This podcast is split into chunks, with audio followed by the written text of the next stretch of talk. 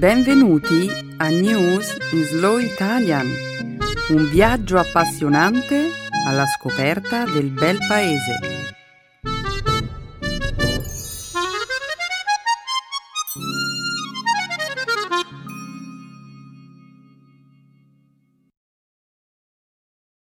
Oggi è giovedì 21 luglio 2016. Benvenuti a una nuova puntata di News in Slow Italian. Un saluto a tutti i nostri ascoltatori. Io sono Chiara. Benedetta è ancora in vacanza, quindi io avrò il piacere di presentare il programma di oggi insieme al mio caro amico Stefano. Ciao Stefano! Che hai fatto di bello in questi giorni? Ciao a tutti! Ciao Chiara! Beh, a dire la verità, sono all'inizio di una lunghissima maratona televisiva. Oh no! Non dirmi che ti sei inventato un altro progetto televisivo. No, assolutamente no. Mi riferivo al fatto che è da una settimana che seguo in tv la convention repubblicana. E poi, naturalmente, guarderò la convention democratica che comincia lunedì prossimo. Eh, per un political junkie come me è uno spettacolo assolutamente irresistibile.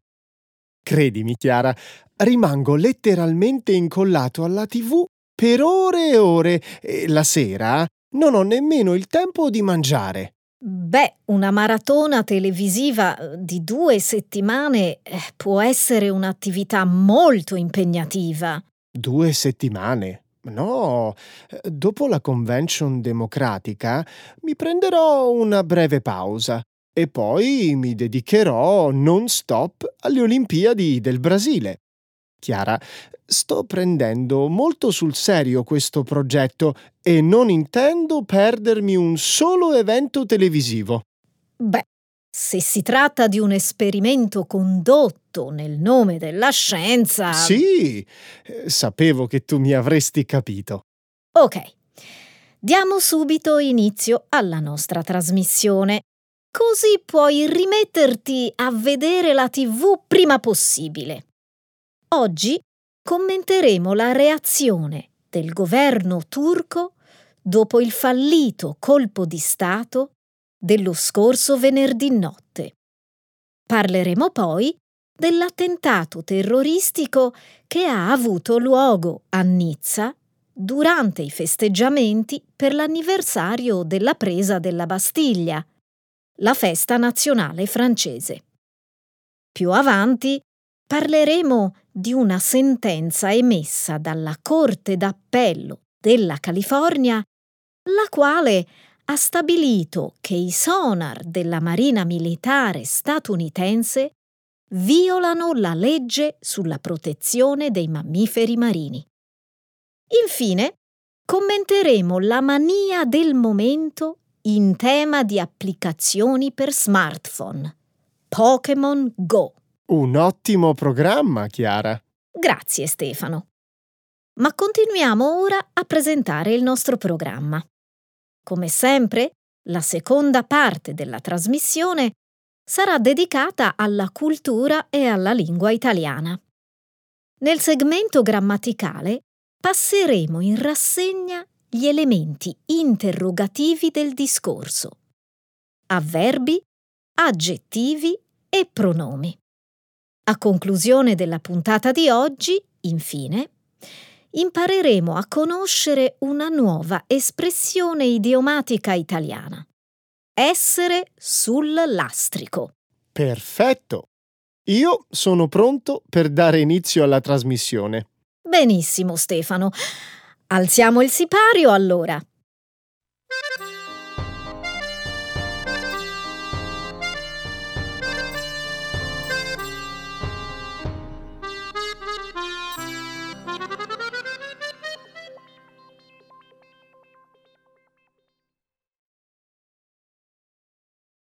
Il governo turco reagisce al fallito colpo di Stato avviando epurazioni su vasta scala.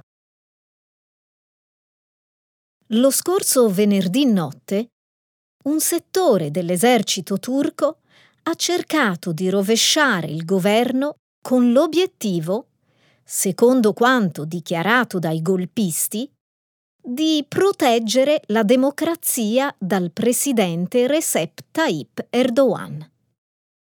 Centinaia di persone sono morte o sono rimaste ferite nei violenti scontri che hanno avuto luogo nella capitale, Ankara, e a Istanbul nel corso della notte di venerdì. In seguito, nella giornata di sabato, il primo ministro Binali Ildirim ha annunciato che il colpo di Stato era stato sventato. Una folla festante di manifestanti pro-governativi ha invaso le strade.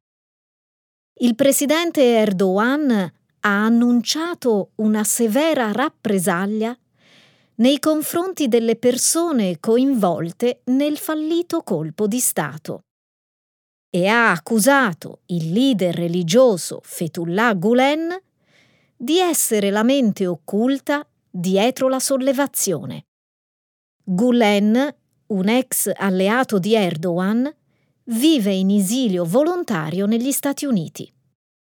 Sono quasi 7500 i soldati che si trovano attualmente in stato di arresto. 8.000 agenti di polizia sono stati allontanati dai loro incarichi e 2.700 magistrati sono stati sospesi, in quanto accusati di avere dei legami con gli ideatori del tentato colpo di Stato. Il governo ha formalmente messo sotto accusa 99 generali e ammiragli. Le autorità hanno inoltre vietato a tutti gli accademici di recarsi all'estero. Più di mille rettori sono stati invitati a dimettersi contemporaneamente a 21.000 insegnanti e a 15.000 funzionari impiegati nel Ministero dell'Istruzione. Chiara, in Turchia l'esercito rappresenta un fenomeno del tutto singolare.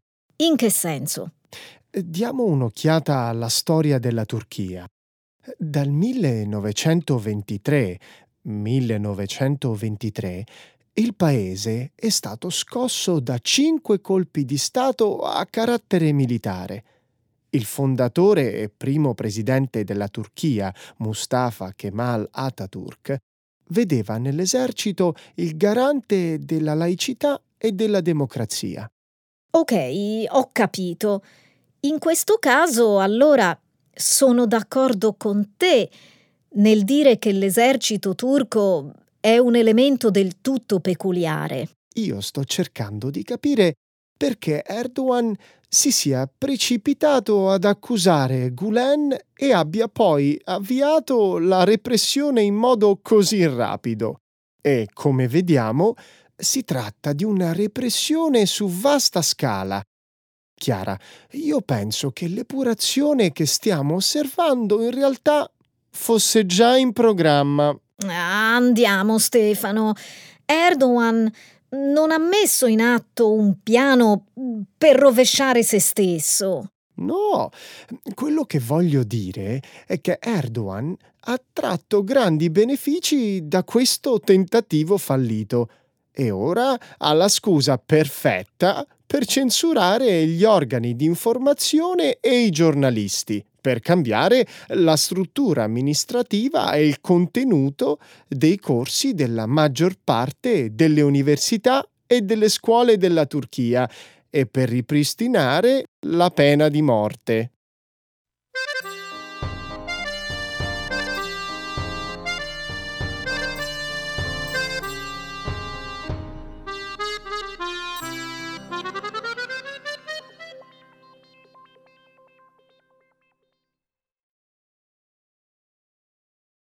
Nizza. Violento attentato durante le celebrazioni per l'anniversario della presa della Bastiglia. I festeggiamenti per l'anniversario della presa della Bastiglia, festa nazionale francese, si sono conclusi tragicamente lo scorso giovedì a Nizza, quando un camion si è deliberatamente lanciato contro la folla di persone che si erano riunite per ammirare i fuochi d'artificio. Lo Stato islamico ha rivendicato una responsabilità nell'attentato, sostenendo che l'azione è stata messa in atto da uno dei suoi seguaci. Giovedì sera molte famiglie stavano passeggiando lungo la Promenade des Anglais, il lungomare della città, quando improvvisamente un camion del peso di 19 tonnellate si è avventato sulla folla. Il conducente del veicolo è avanzato a zig zag per due chilometri cercando deliberatamente di colpire il maggior numero possibile di persone. Tra le 84 vittime dell'attacco si contano 10 bambini. Più di 300 persone sono state ricoverate in ospedale. Prima di venire ucciso dalla polizia, il conducente del camion ha sparato numerosi colpi d'arma da fuoco L'uomo è stato poi identificato come Mohamed Lawaej Boulel, un franco-tunisino di 31 anni. L'attentatore aveva affittato il camion da una società di noleggio ed era in possesso di diverse armi da fuoco e di una granata. Al momento gli inquirenti francesi stanno svolgendo delle indagini per stabilire se l'uomo abbia agito da solo o se sia plausibile ipotizzare il coinvolgimento di un maggior numero di persone. Chiara, hai sentito quello che è successo poi lunedì? Durante una manifestazione a Nizza, la gente ha urlato a gran voce assassino e dimettiti al primo ministro Manuel Valls. Stefano, Molte persone pensano eh, che il governo sia in qualche modo responsabile. Il primo ministro si è recato a Nizza per partecipare al minuto di silenzio che è stato osservato in tutto il paese e come puoi immaginare si è trattato di un momento emotivamente molto intenso. Sì, certo. Ed è stato fischiato prima che avesse inizio il minuto di silenzio il che è un chiaro segno di come lo stato d'animo del paese sia cambiato. Dopo l'attentato contro Charlie Hebdo, nel gennaio dell'anno scorso, eh, c'era stato un momento di euforia patriottica in Francia, ricordi? Sì. Eh, ma poi, sempre a Parigi, ci sono stati nuovi attentati, eh, lo scorso mese di novembre. E sebbene nel paese ci sia ancora un forte senso di unità, la gente ha iniziato a criticare il presidente François Hollande accusandolo di non saper garantire la sicurezza pubblica. Certo. Ora la gente sta cominciando ad arrabbiarsi. Stefano, i francesi sono sconvolti all'idea che un clima di terrore possa diventare una situazione normale e quotidiana. I leader dell'opposizione, in particolare quelli di destra, hanno accusato il governo di aver perso la guerra contro il terrorismo. In particolare sostengono che eh, se si fossero adottate le giuste misure preventive, l'attentato di Nizza non avrebbe mai avuto luogo. Ma l'attuale governo ha approvato un nuovo pacchetto legislativo antiterrorismo e nuove leggi sulla raccolta delle informazioni di intelligence, ha creato 10.000 posti di lavoro nelle forze di polizia e nei servizi segreti e sventato ben 16 trame terroristiche negli ultimi tre anni.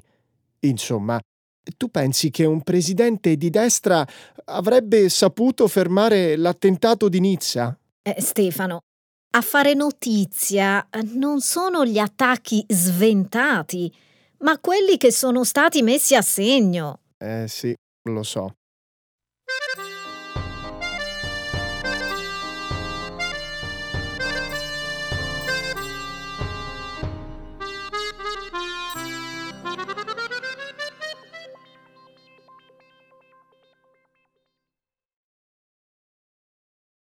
Un sonar utilizzato dalla Marina Militare statunitense nuoce alla salute dei mammiferi marini. Venerdì scorso, una corte d'appello della California ha stabilito che la normativa che attualmente consente alla Marina Militare statunitense di usare un sonar sperimentale negli oceani viola la legge sulla protezione dei mammiferi marini. Il sonar, che viene utilizzato per rilevare la presenza di eventuali sottomarini nemici, può compromettere la salute di alcuni animali come le balene, i delfini, le foche e i trichechi. L'autorizzazione ad utilizzare il sonar era stata concessa nel 2012 dal National Marine Fisheries Service, un'agenzia federale che si occupa di proteggere l'integrità dell'ambiente oceanico. Secondo la Corte, questa agenzia non si starebbe impegnando in modo sufficiente per tutelare la vita dei mammiferi marini. La sentenza afferma inoltre che l'agenzia in questione non sta facendo abbastanza per proteggere le aree del mondo che gli esperti governativi hanno contrassegnato come biologicamente importanti.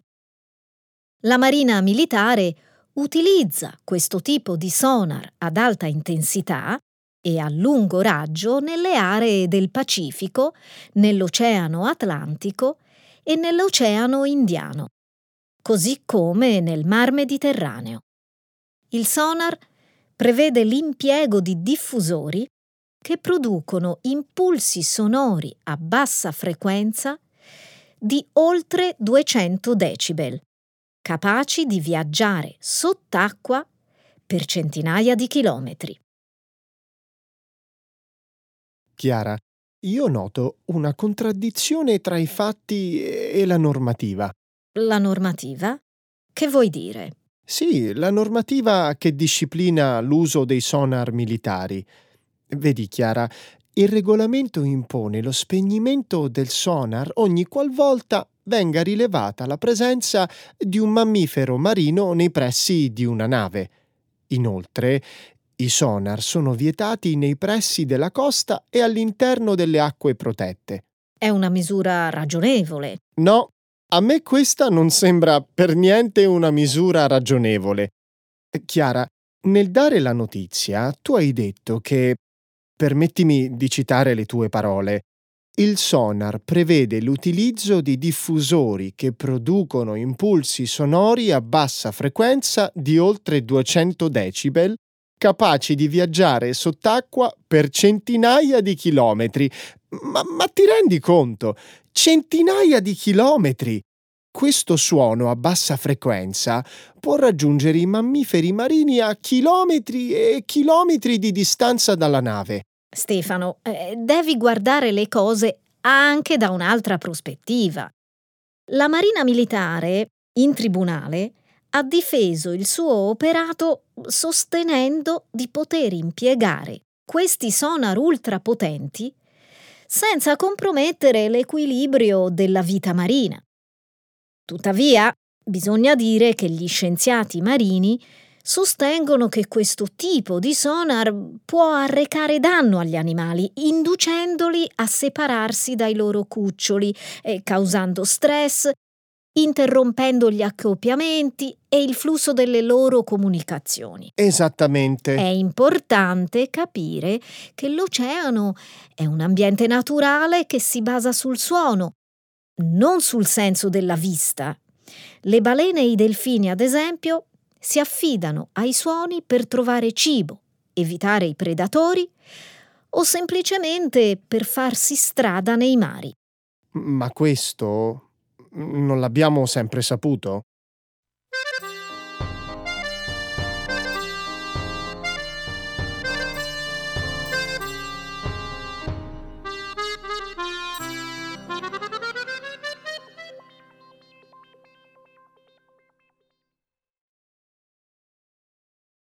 Tutti pazzi per Pokémon Go. Sono passate circa due settimane da quando l'attesissimo Pokémon Go è stato lanciato negli Stati Uniti. Il gioco è presto diventato una delle applicazioni per smartphone più diffuse in assoluto, superando il precedente record detenuto da Candy Crush. Di conseguenza, dal 6 luglio scorso il valore delle azioni della Nintendo, l'azienda giapponese che ha creato il gioco, è più che raddoppiato. Pokémon Go è scaricabile gratuitamente e utilizza la tecnologia della realtà aumentata. Consente ai giocatori di catturare, combattere e addestrare delle creature virtuali, i Pokémon, che appaiono sugli schermi degli smartphone come se si trovassero nel mondo reale. Il gioco sovrappone queste creature immaginarie alla realtà, facendo uso di fotocamere e della tecnologia GPS. Il gioco segue i movimenti degli utenti, permettendo loro di catturare dei Pokémon in tempo reale, mentre si spostano a piedi o su un mezzo di trasporto. Dopo aver percorso un certo numero di chilometri, i giocatori ricevono delle uova, che poi si schiudono trasformandosi in premi.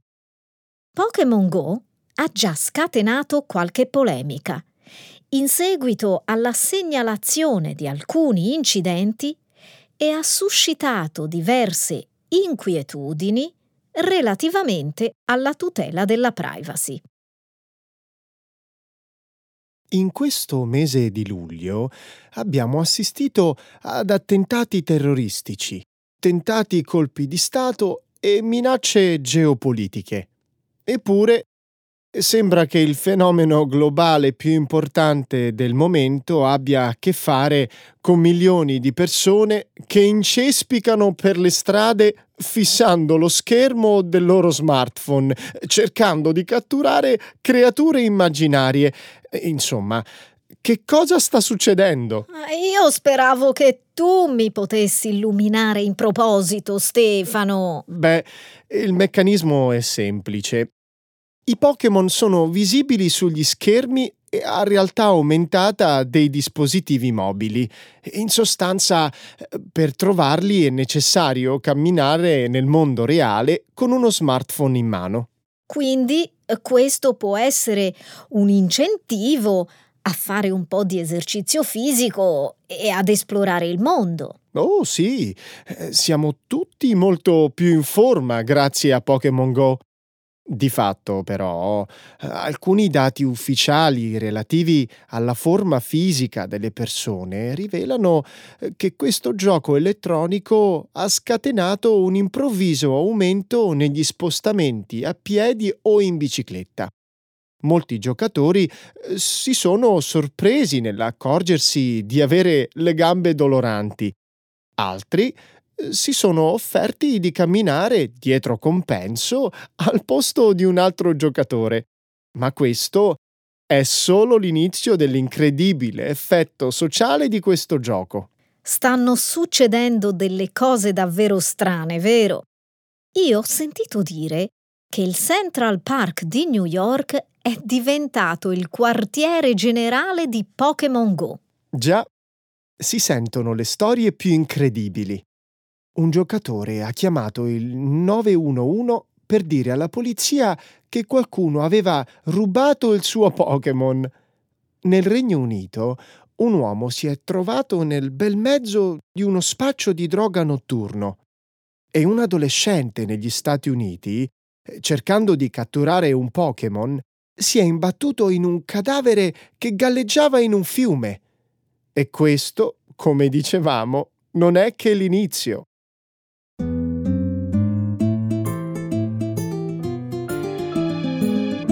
Adesso la grammatica. Per capire le regole di una lingua poetica.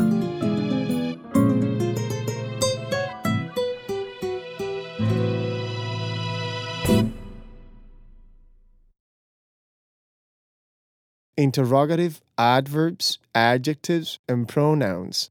Gli interrogativi. Secondo te, come si comportano i nostri concittadini con il fisco? Pagano o non pagano regolarmente le tasse? Mm, penso che la stragrande maggioranza degli italiani sia puntuale nei pagamenti al fisco. Eh, come mai mi guardi in quel modo? Eh, sto sbagliando? No, hai ragione. Sono sempre più gli italiani che dichiarano dettagliatamente l'ammontare delle loro entrate e uscite. Se la pensi esattamente come me, allora perché mi è sembrato di vedere sul tuo viso eh, un'espressione un po' scettica? Secondo me c'è dell'altro e ancora non me l'hai detto. Gli italiani dichiarano tutto al fisco, è vero, ma quando poi si tratta di procedere all'effettivo versamento delle imposte dovute, beh, quello è un altro paio di maniche. Che cosa intendi dire? Che tanti nostri concittadini non pagano le tasse? Effettivamente è proprio così.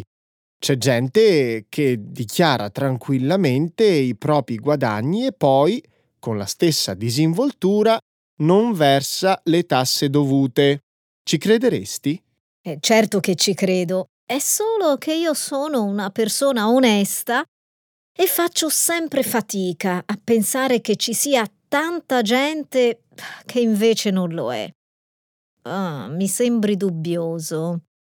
A che cosa pensi? Penso che tu sia un po' ingenua.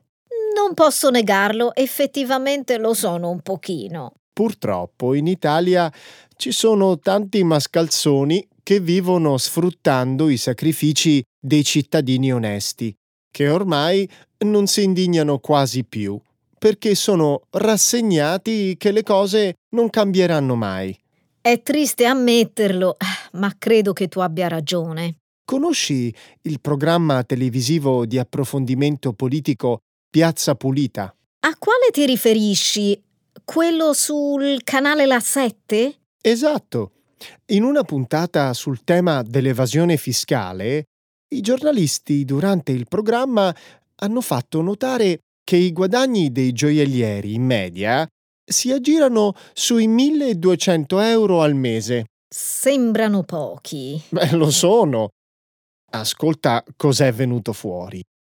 Fingendosi clienti qualunque, i giornalisti senza telecamere sono entrati in alcune gioiellerie e hanno appurato che i clienti ricevevano gli sconti se la merce era acquistata in contanti e senza l'emissione dello scontrino. Eh beh, se dobbiamo essere onesti, non sono soltanto i gioiellieri a evadere le tasse. Ah, ma certo che no.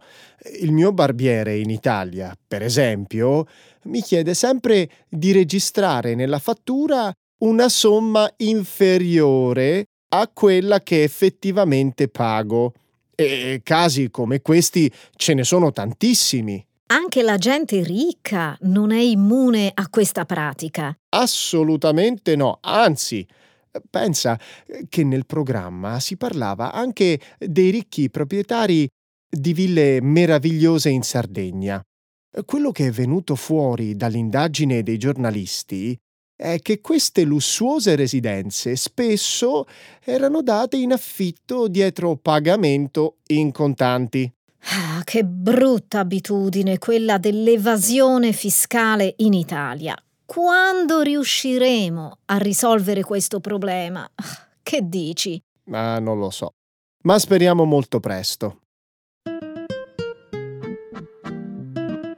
Ecco le espressioni, un saggio di una cultura che ride e sa far vivere forti emozioni.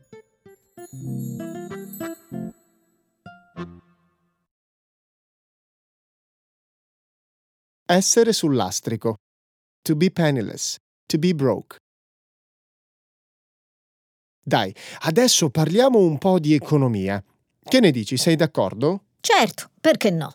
Che ne pensi della situazione economica dell'Italia? Ho letto che secondo Banca Italia, la banca centrale della Repubblica Italiana... Eh, Stefano, eh, guarda che so benissimo cos'è la Banca d'Italia. Ok, scusa. Allora, qualche tempo fa Banca Italia ha diffuso la notizia che la ripresa economica italiana continua imperterrita, ma purtroppo con una certa lentezza. Gli italiani, dunque, devono avere pazienza e fiducia ancora per un po'. Fiducia o speranza di non ridursi sul lastrico? Ma dai, un po' di ottimismo sperando che il nostro paese possa diventare una delle economie più forti d'Europa e che il benessere e l'occupazione tornino ai livelli del boom economico degli anni 50 e 60. Sai come dice il detto italiano? Finché c'è vita, c'è speranza. Sei un po' scettica o mi sbaglio? non sono io a essere pessimista, credimi. Sono i consumatori italiani a essere scettici e ad aver perso fiducia nella ripresa economica, temendo di ritrovarsi sul lastrico. Come fai a esserne così sicura? Perché ho letto le analisi sull'andamento dei mercati fatte dal GFK, il più grande istituto tedesco di ricerca economica. Mm, mai sentito nominare. Dai loro risultati emerge dunque che tra gli italiani aleggia il pessimismo e la paura di finire sul lastrico? Eh sì. Ti faccio un altro esempio. Nel luglio del 2016 l'Istituto Nazionale di Statistica ha pubblicato la notizia che la povertà in Italia è in aumento. Non lo sapevo.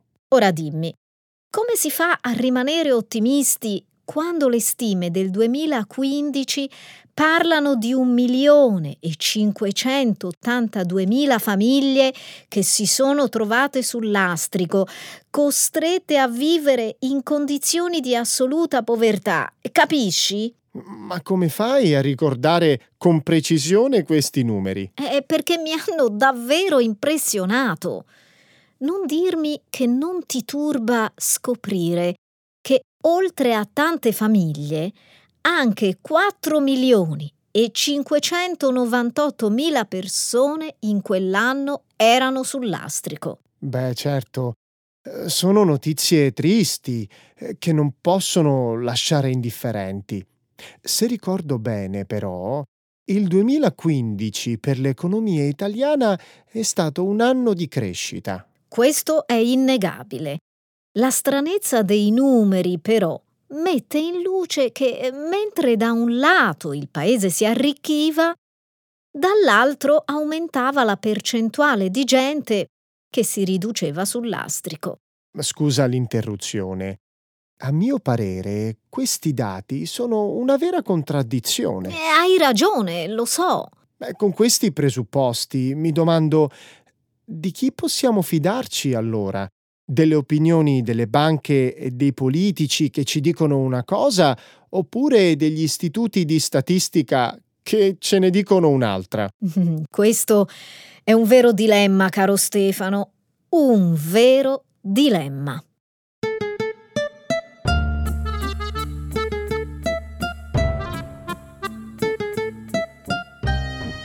siamo arrivati alla fine di questa puntata e ti voglio ringraziare, Chiara, perché oggi hai sostituito Benedetta veramente alla grande. Ti offrirei un caffè, ma sono sul lastrico. Ti pareva? Eh, va bene, per questa volta ti perdono. Facciamo la prossima volta? Va bene, la prossima volta ti offrirò un caffè. Alla prossima settimana, ciao a tutti! Arrivederci!